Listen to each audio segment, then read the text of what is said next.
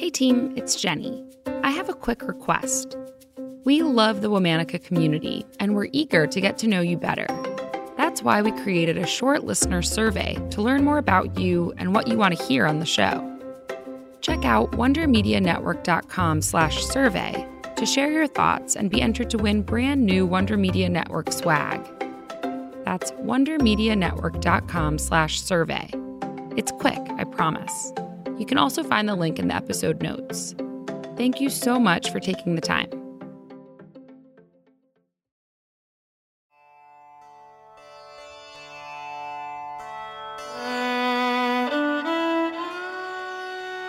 Hello. From Wonder Media Network, I'm Jenny Kaplan, and this is Womanica. This month, we're talking about women who've made important contributions to the world of health and wellness. Today's wellness titan was known as the First Lady of Yoga. While she recognized yoga as a deeply spiritual discipline, she also knew how to use her high profile connections to popularize the practice and bring it into the mainstream. Let's talk about Indra Devi. Indra Devi was born Eugenie Patterson in Riga, Latvia on May 12, 1899. With a mother who was a Russian noblewoman and a father who was a Swedish bank director, Eugenie had a comfortable childhood. She attended drama school in Moscow. But in 1917, Eugenie and her mother fled to Berlin when the Communist Party rose to power. In Germany, Eugenie joined a Russian traveling theater group and worked as an actress and dancer. At the age of 15, she became enchanted with India. Many sources say that this fascination began when she read a book by the Indian poet Rabindranath Tagore. But another source claims that Indra attended an event in Holland where she met yoga master Jiddu Krishnamurti and was immediately taken with Indian philosophy. In 1927, Eugenie pursued her interest and sailed to India, destination Bollywood. Eugenie adopted the stage name Indra Devi and soon caught the attention of Anne Strakaty, an attaché to the Czech consulate in Bombay. The two married in 1930. Because of Anne's position, Indra met many diplomats and politicians, including the rulers of the Kingdom of Mysore, a realm in southern India. In their palace, they had a yoga school that was led by Master Sri Tirumalai Krishnamacharya, who's known today as the father of modern yoga. Indra asked him for a lesson. At first, he said no. Indra was an outsider, a Western woman. Eventually, he gave in. Indra became his first foreign female student. For the next year, Krishnamacharya trained Indra. In addition to yoga lessons, he also made her follow a strict regimen no coffee, tea, white sugar, white flour, white rice, or meat. Indra listened dutifully. But later, when it was time for her to go off on her own, she built her own style of yoga. It used Krishnamacharya's fundamental teachings, but took a gentler approach, appealing to Westerners. In the mid 1930s, Indra's husband was transferred to China. There, in Shanghai, Indra taught what's believed to be the first yoga class in modern China. This was a radical act that went against both her husband's wishes and the Japanese who began to occupy the city in 1937. But Indra was undeterred, and she opened her first yoga school in China in 1939. Indra taught her classes out of the home of Madame Chiang Kai shek, the wife of the country's ruler, who had a passion for yoga herself. While in China, Indra also taught a prison class for imprisoned staff members of the American consulate. After World War II, Indra returned to India.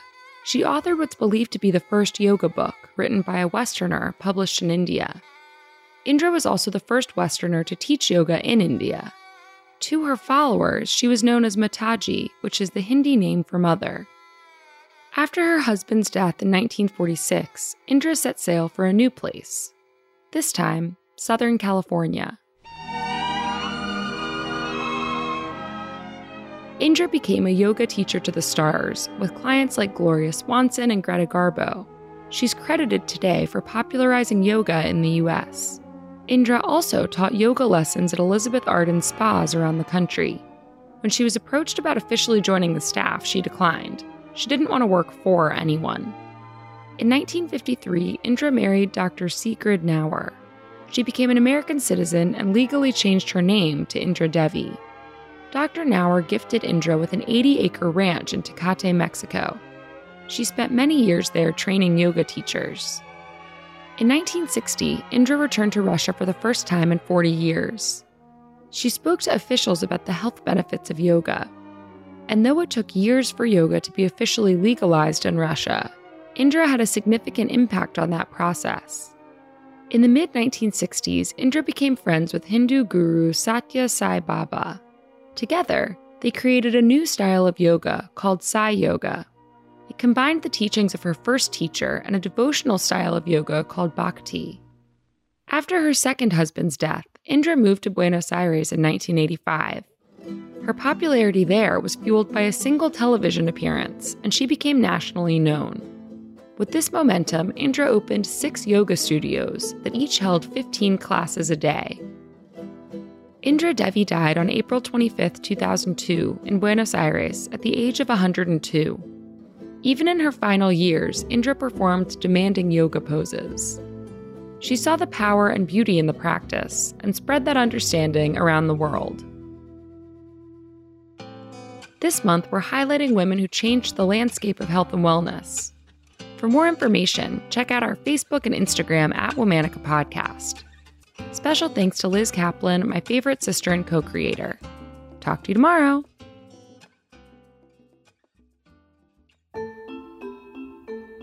Before you go, I want to tell you about another show I think you might like.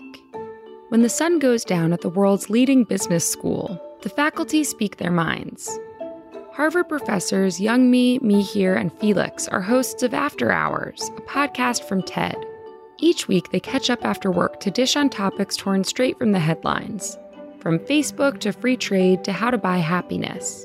Think of it as professors in cars having coffee. This season, holiday travel headaches, chicken sandwich wars, and their big predictions for 2022.